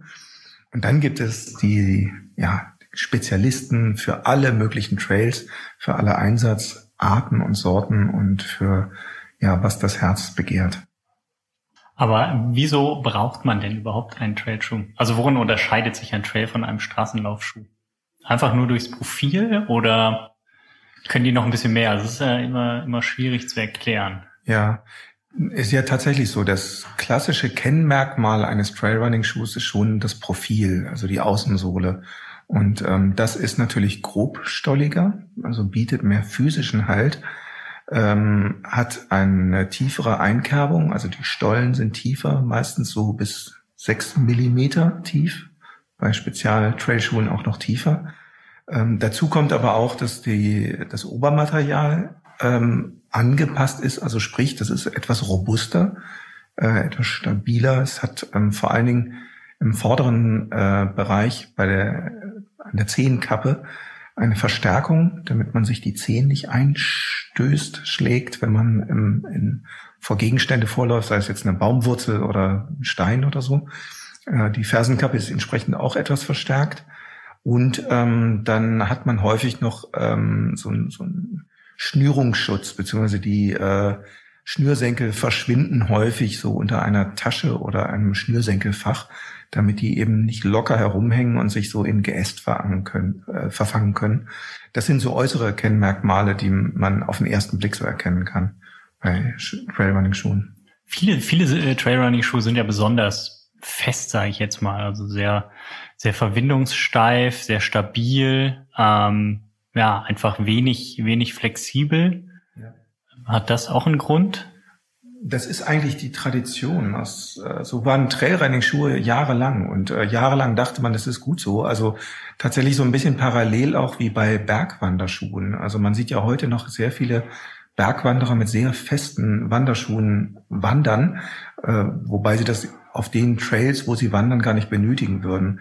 Äquivalent ist das auch beim Trailrunning. Und äh, zum Glück haben wir, und deswegen gibt es vielleicht auch diese große Auswahl, in den letzten Jahren einen ganz, ganz großen Wandel gesehen bei Trailrunning-Schuhen, auch durch die steigende Anzahl derer, die Trailrunning-Wettkämpfe machen. Es gibt jetzt halt eine viel größere ähm, Varianz bei Trailrunning-Schuhen, eben auch die leichten, flexiblen Modelle, weil gerade die trainierteren Läufer ähm, gemerkt haben, sie können eigentlich mit einem flexiblen Schuh viel besser auf dem unwegsamen Gelände laufen, weil sich der Fuß dann besser an die, den Untergrund anpassen kann und äh, man tatsächlich besser läuft damit. Ja, ja ist bei mir auch so. Ich mag es beim Trail sehr gerne, wenn ich spüre, was für einen Untergrund habe ich. Ähm, Gerade wenn man kleine Trittflächen hat, finde ich es ja. irgendwie nett, den Fuß da so wirklich reinzustellen, nicht das Gefühl zu haben, okay, äh, ich habe wenig Platz, setzt da den, den diesen festen Schuh drauf und dann, dann, dann verdreht er sich vielleicht noch, weil der ja. Untergrund uneben ist. Ja. Und dass das so ein bisschen der Fuß das alles ausgleichen kann, weil der Schuh es mitmacht. Das finde ich, finde ich ganz angenehm. Das Feeling bei einem Trailrunning-Schuh ist unglaublich wichtig. Mhm. Feeling ist immer so ein Begriff, den kann man schwer beschreiben, aber es ist tatsächlich so das Gefühl, dass man mit dem Schuh eins ist und ja. ähm, den Fuß genau so auf den Grund aufsetzt, wie man das möchte ja. und nicht der Schuh im Weg ist, im ja. Wortsinne.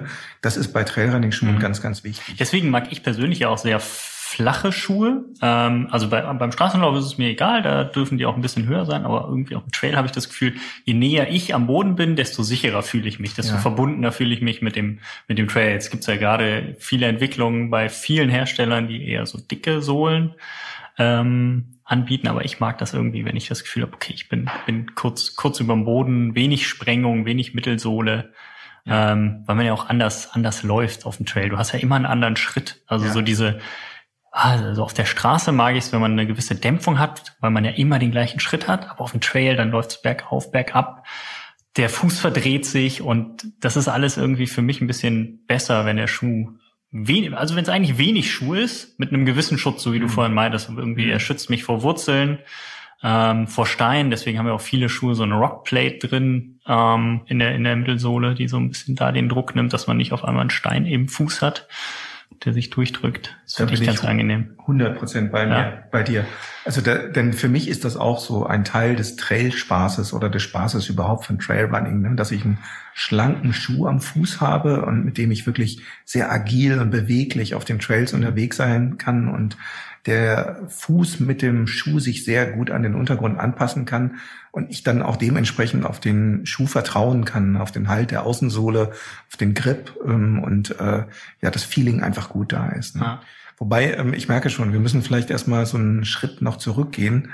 Denn ähm, wie wir das zuletzt jetzt oder aktuell auch ähm, machen bei den Trailrunning-Shoe-Tests, wir müssen eigentlich so ein bisschen kategorisieren. Denn ähm, äh, wie wir jetzt eben schon ge gesagt haben, wenn es über 30 verschiedene Hersteller alleine gibt, die Trailrunning-Schuhe anbieten, dann ist dieses Angebot natürlich riesengroß an Trailrunning-Schuhen und wir sehen ja auch, dass die beliebtesten und meistverkauften Trailschuhe eigentlich die sind, die wir als ähm, so, sogenannte Hybridmodelle bezeichnen. Also das sind Trailschuhe, mit denen man natürlich gut Trail laufen kann, die sich aber in gewisser Weise auch für, für Straße oder für festeren Untergrund eignen. Und ich ähm, so quasi den Weg von der Haustür zum Trail auch noch ebnen.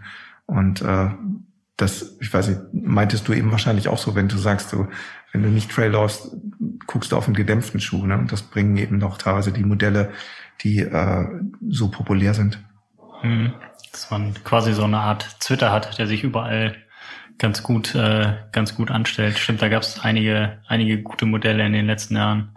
Und es ist ja auch berechtigt. Also wenn wir von Trailrunning sprechen, müssen wir bedenken, dass wir in, gerade in Deutschland, Schweiz, Österreich ja sehr, sehr viel Trail laufen. Es gibt ja also der klassische Waldlauf, das würden Amerikaner oder wird allgemein ja auch schon als Trail bezeichnen. Also alles, was Offroad ist, eigentlich also im Park. Abseits des befestigten Wegs, selbst im Stadtpark, ja. ja, das bezeichnen die Amerikaner schon als Trail und ja, meinetwegen ist das auch Trail. Also ich habe da überhaupt keine Schwierigkeiten damit.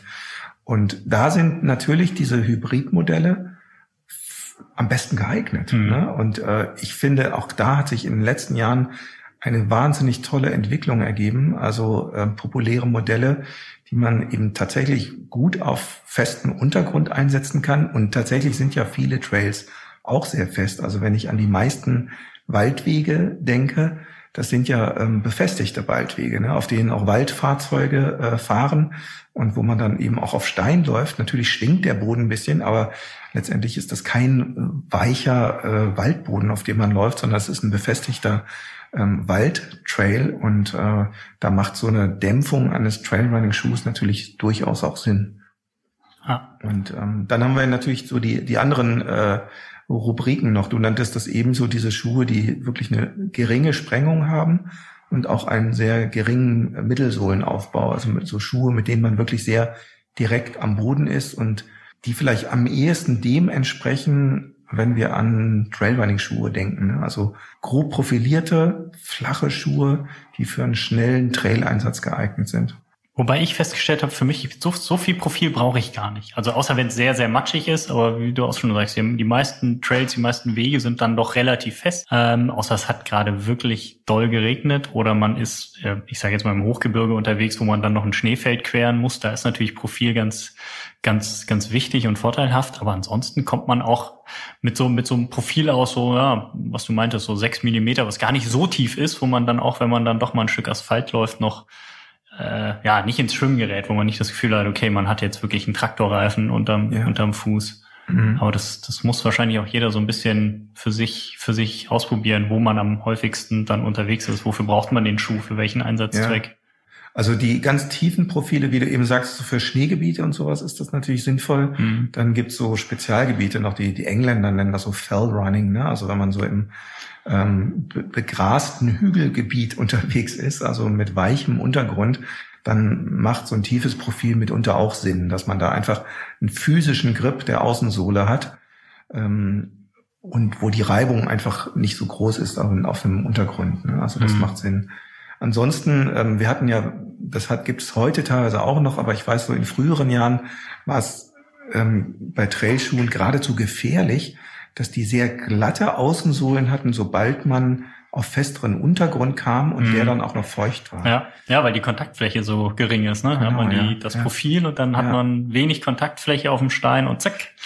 Ja, das habe ich auch schon ein paar Mal erlebt. Wurde das äußerst gefährlich. Ja. ja. Und ähm, ich weiß nicht, ich bin einmal, ich hatte einen meiner schlimmsten Laufunfälle mal beim, beim Downhill vom Ben Nevis, von dem höchsten Berg ah. Englands und da runtergestürzt und da war tatsächlich eine, eine feuchte Passage und da, wo der Schuh im Trockenen garantiert gehalten hätte, da am Feuchten bin ich dann sowas von abgegangen. Das, da war kein Halten mehr. Aber das war eben tatsächlich, da war die Kontaktfläche mhm. zu gering der Außensohle und ähm, das muss man mit einberechnen dann bei mhm. Trailrunning-Schuhen, dass es dann eben glatt wird wie ja. Schmierseife. Das ist dann eher oder weniger das Profil entscheiden als vielmehr auch die die Mischung der Mittel oder der Außensohle. Genau. Ähm, ja. Also wie ja. viel wie viel also wie viel Grip baut ihr einfach auf. Ja.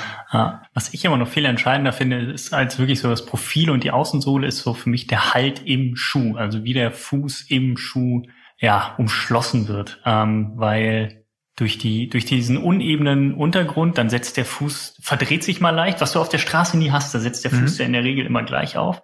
Aber auf dem Trail, ja, setzt der Schuh mal leicht nach außen, nach innen aus. Und wenn sich der Schuh, der Fuß dann im Schuh dreht, finde ich das total unangenehm. Oder wenn es bergab geht, du rutschst nach vorne, stößt dir die Zehen an oder andersrum, du läufst bergauf und hast, hast Fersenschlupf. Deswegen finde ich so ein, so ein, beim Trailschuh wirklich mitentscheidend, die, die, ähm, ja, wie umfest umfasst das Obermaterial den, den Mittelfuß, so dass mhm. ich gleichzeitig nicht eingeschnürt werde, so dass ich gut im, im Schuh sitze, nicht, nicht irgendwie Druckstellen habe, aber auch nicht allzu viel Bewegung.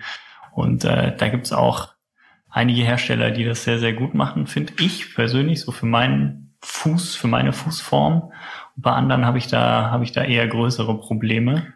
Genau. Aber das, das sollte man auf jeden Fall gucken, so dass das Obermaterial, dass die, dass die Passform wirklich perfekt zum Fuß passt. Viel, viel wichtiger noch als auf der Straße, würde ich sagen.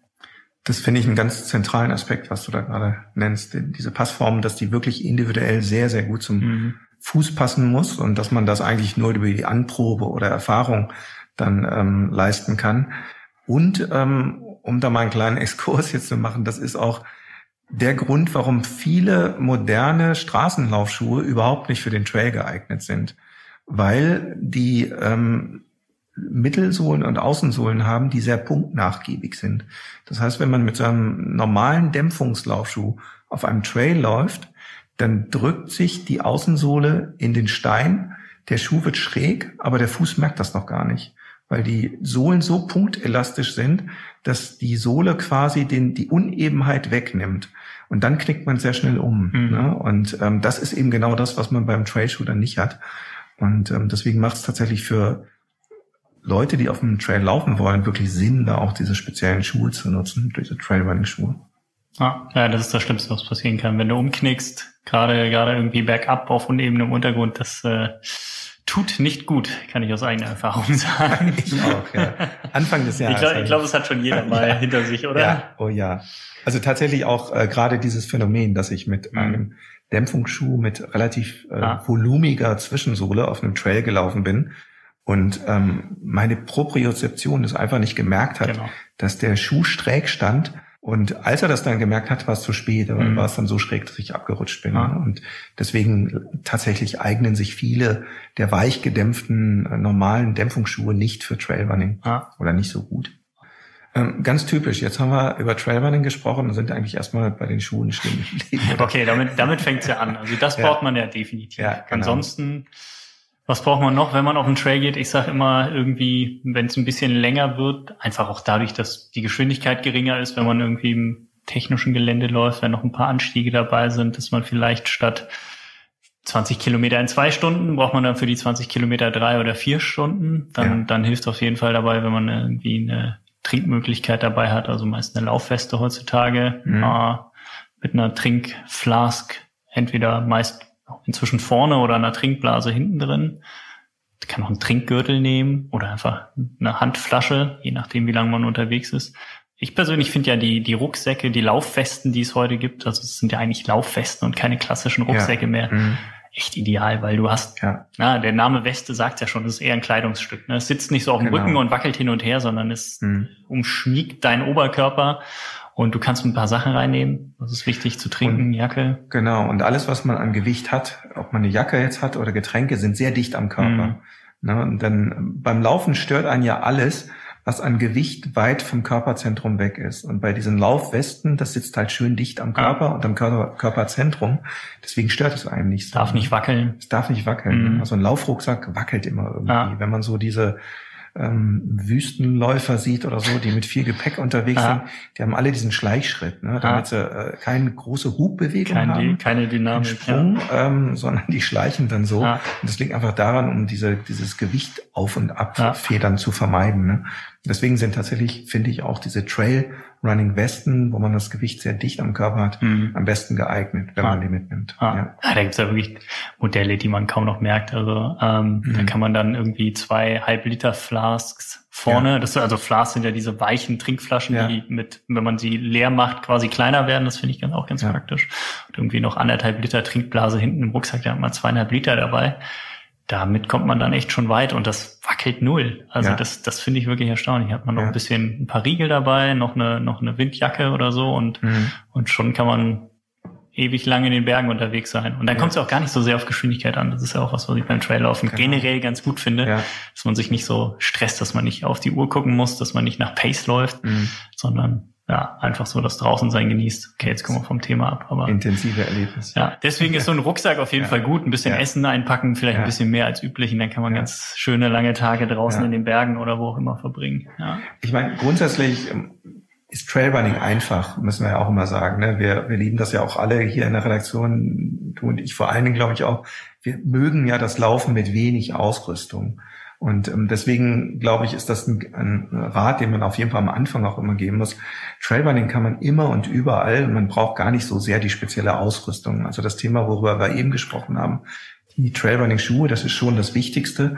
Aber viel mehr muss man da gar nicht haben. Ne? Also äh, das ich mag es immer, wenn man die Schwelle sehr niedrig setzt, was das, das Ausrüstungsniveau angeht es ist schön, dass man diese ganze Ausrüstung hat, diese Spezialausrüstung, diese Westen und so weiter, aber man muss es am Anfang nicht haben. Es ist dann schön, wenn man sich das dann zulegt und sich dann das gönnt, aber ähm, es ist kein Hinderungsgrund für irgendeinen Läufer, wenn man das nicht hat. Also man muss deswegen nicht mit dem auf das Trailrunning verzichten. Im hey. Gegenteil. Ja, erstmal ausprobieren. Mhm. Ne? Also ja. laufe ich überhaupt so lange, dass ich unterwegs Verpflegung brauche? Ist das überhaupt ein Ziel von mir oder genau, nicht? Wenn ich, ja. wenn ich nur eine Stunde laufe, brauche ich keinen Trailrucksack. Ja. Zwei Sachen oder zwei, drei Sachen, die ich auch gerne zum Trailrunning mitnehme, die ich sonst eigentlich nicht nehme, wenn ich so durchs, ich sag mal, durchs Unterholz laufe. Ähm, ich ziehe ganz gerne, was ich sonst nicht so gern mache, dann mal ähm, längere Socken an. Mhm. Teilweise sogar Kompressionssocken nicht unbedingt Stutzen, aber so, so tatsächlich leichte Kompressionssocken, die einfach Socken, die einfach ähm, das Schienbein auch schützen, mhm. wenn man so durch Geäst läuft durch, oder durch hohes Gras. Ähm, dann, ähm, ich zähle es jetzt einfach mal so ein bisschen auf. Ich, gerade weil wir jetzt auch so Richtung Sommermonate gehen, ähm, häufig finde ich eine, eine Schirmmütze, eine ganz leichte, gut belüftete Netzcap ganz sinnvoll, so als Schutz auch vom Sonnenlicht für die Augen. Und eventuell, ähm, ich weiß, viele mögen das nicht, aber ich trage manchmal tatsächlich ganz gerne eine spezielle Funktionsbrille mit so einem Light Stabilizing Filter, also mit so einem Lichtfilter, der das Blaulicht rausfiltert. Das haben viele Läuferbrillen und ist tatsächlich so, dass man damit besser sieht. Ja. Ähm, die, man erkennt die Unebenheiten besser auf dem Trail und ähm, was ich vor allen Dingen beobachte bei mir selbst auch, äh, ist, dass die Augen langsamer ermüden. Und ähm, das ist ein Vorteil, mhm. finde ich. Ne? Also abgesehen davon, dass man die klassischen Schutzfunktionen der Brille hat, also den Sonnenschutz, dann den Schutz vor Wind, Zugluft und äh, natürlich so kleine Mücken oder Staubpartikel oder sowas. Das Äste. Schon effektiv. Äste auch, ja. ja. Nee, aber das, was du gerade gesagt hast mit diesem, mit diesem, mit diesem Filter in der, in der Brille, das ist definitiv ein Vorteil, gerade wenn man irgendwie wirklich äh, noch im Wald läuft, wo man Wechsel hat zwischen äh, Licht und, und Schatten und mhm. dann sich relativ schnell bewegt und dieser ja. Licht-Schatten-Effekt ermüdet halt die Augen und dadurch erkennt man Kontraste nicht dann fällt man im Zweifel über eine Wurzel oder sonst irgendwas. Das ist super, wenn man da eine Brille hat, die das, äh, diesen Kontrast dann einfach erhöht. Also das ja. mag ich, mag ich auch sehr gerne. Ja. Definitiv. Und die, die Anschaffung hat sich schnell amortisiert. Also man erschreckt manchmal vor den Preisen, aber wenn man dann den, den Vorteil dieser besseren Sehfähigkeit tatsächlich gemerkt hat, dann äh, ist man froh, dass man es hat. Ja, und die kann man ja inzwischen auch für alles Mögliche benutzen. Ne? Also genau. Also die kann man dann ja. beim Radfahren nutzen, die kann man bei allen anderen Sportarten ja auch anziehen. Ja. Das ist das gleiche wie mit dem Trailrunning-Rucksack oder mit der Laufweste. Die kann man ja nicht nur am Trail anziehen, sondern auch wenn man so im Alltag rumläuft. Also nicht im Alltag, sondern auch wenn man sagt, okay, vielleicht laufe ich dann mal zur Arbeit, weil ich jetzt auf einmal eine Laufweste habe, wo ich ein bisschen was mitnehmen kann oder ähm, ich nehme es auch beim Straßenlauf mal mit. Das kann man ja alles, alles durchaus machen. Genau so muss man das auch sehen. Ne? Durch das Equipment erweitert man das ja. Erlebnisspektrum. Ne? Also wenn man zum Beispiel zur Arbeit laufen, das haben viele noch nie ausprobiert, geht aber mit dem mhm. Equipment, ist super. Ne? Ja. Also finde ich ganz toll. Ja. Was hältst du von Laufstöcken, Trekkingstöcken, Wanderstöcken? Ähm, ich persönlich mag das beim Laufen nicht, beim mhm. Wandern auch nicht. Und ähm, in 80 Prozent der Fälle, wo ich das beim Laufen sehe, wird es auch falsch eingesetzt. Und ähm, nee, ah. würde ich allgemein nicht empfehlen. Mhm. Es ist in, sicherlich in Spezialgebieten, wenn man ganz lange unterwegs ist, ähm, förderlich. Also bergauf, bergab sowieso nie. Ähm, aber äh, die wenigsten brauchen das. Es gibt Sonderfälle, wenn man mhm. irgendwie orthopädische Schwierigkeiten hat oder sowas, aber ähm, gerade beim Running ähm, würde ich äh, eher das nicht empfehlen. Ja, ich sehe noch so einen Nutzen wirklich bei den bei den langen technisch anspruchsvollen Trails, ähm, also jetzt bei Rennen oder auch einfach, wenn ich so für mich unterwegs bin, entlastet es natürlich die Beine, es entlastet so ein bisschen den Oberkörper, weil du halt dadurch eine gewisse Stabilität nach links und rechts aufbauen kannst, dich ja. den Berg hochschieben kannst. Ja. Ähm, ich persönlich laufe aber auch am liebsten, am liebsten ohne. Und es ist, wie du sagst, die meisten, die sie benutzen, benutzen sie nicht unbedingt sehr effizient mhm. ähm, und verpulvern dann da viel Kraft im Oberkörper. Ja wo es dann besser wäre, sie, sie würden ohne Stöcke laufen. Sollte man definitiv üben. Aber man braucht es erstmal nicht. Also. Und äh, die Gefahr, dass er dann falsch eingesetzt werden. Ich erinnere mich an einen fürchterlichen Sturz, den ich mal gesehen habe beim, beim Transalpine Run, wo er dann einer meinte, die Bergab zu benutzen, weil er seinen Muskelkater damit ein bisschen schonen könnte. Äh, und das ist dann verheerend. Ne? Also deswegen bin ich mal ein bisschen vor. Ja, mir haben sie aber beim Transalpine Run einmal äh, das Leben gerettet, weil äh, bergab tatsächlich. Ja. Ähm, da bin ich irgendwie umgeknickt und konnte mich noch mit dem ah, Stock halt okay. abfangen, so seitlich. Ansonsten wäre ich nämlich ja. rechts so einen Hang runter. Ähm, da habe ich dann auch erstmal kurz da gestanden und gedacht, äh, das war knapp, aber inzwischen mag ich die Dinger auch nicht mehr so. Ich, ich weiß, ich bin mal den Transvulkanier gelaufen und habe die Dinger komplett von Anfang bis zum Ende in meinem Rucksack mit mir rumgetragen, nicht einmal rausgeholt. ich dachte, okay, Schön. vielleicht brauche ich sie, vielleicht packe ich sie irgendwann mal aus, wie man die ganze Zeit in meiner, in meiner Rucksack, ja. äh, in meinem Rucksack und äh, ja, hätte ich mir, hätte ich mir sparen können. Was ähm, im Rucksack auch gut ist dabei zu haben, habe ich äh, häufig dabei, also gerade wenn ich so in alpiner Gegend unterwegs war oder bin, sind so diese ganz leichten Wetterschutzjacken. Mm, ja, ja, das muss gar keine Membranjacke sein, sondern so eine, so eine Ultraleichtjacke. Die wiegen selbst in Größe L ähm, so um die 100 Gramm, maximal 120 Gramm aber äh, bieten Windschutz, bieten Schutz gegen leichten Regen und das ist äh, ja teilweise eine Lebensversicherung. Ne? Ja, unbedingt. Und, äh, also klar, also selbst wenn du einfach nur so auf dem Berg mal kurz eine, eine Rast einlegen möchtest, um einen Ausblick zu genießen, ja. äh, ziehst du das Ding mal kurz an, kühlst nicht aus, ja. weil das ist ja schon oft erstaunlich. Bis bei 30 Grad unten im Tal und 1000 genau, Höhenmeter weiter ja. oben ist es auf einmal 15 Grad und doch ziemlich frisch mit Wind. Ja, oder du hast einen Anstieg äh, im, im Südhang und äh, die Sonne auf dem Rücken mhm. und dann kommst du hoch über den Pass und der Wind fetzt dir entgegen und du hast tatsächlich einen Temperaturschutz von 30 Grad mhm. ne? und dann so ein Ding übergezogen für die nächsten 500 Meter äh, ist wirklich schützt dich von der Erkältung. Ja.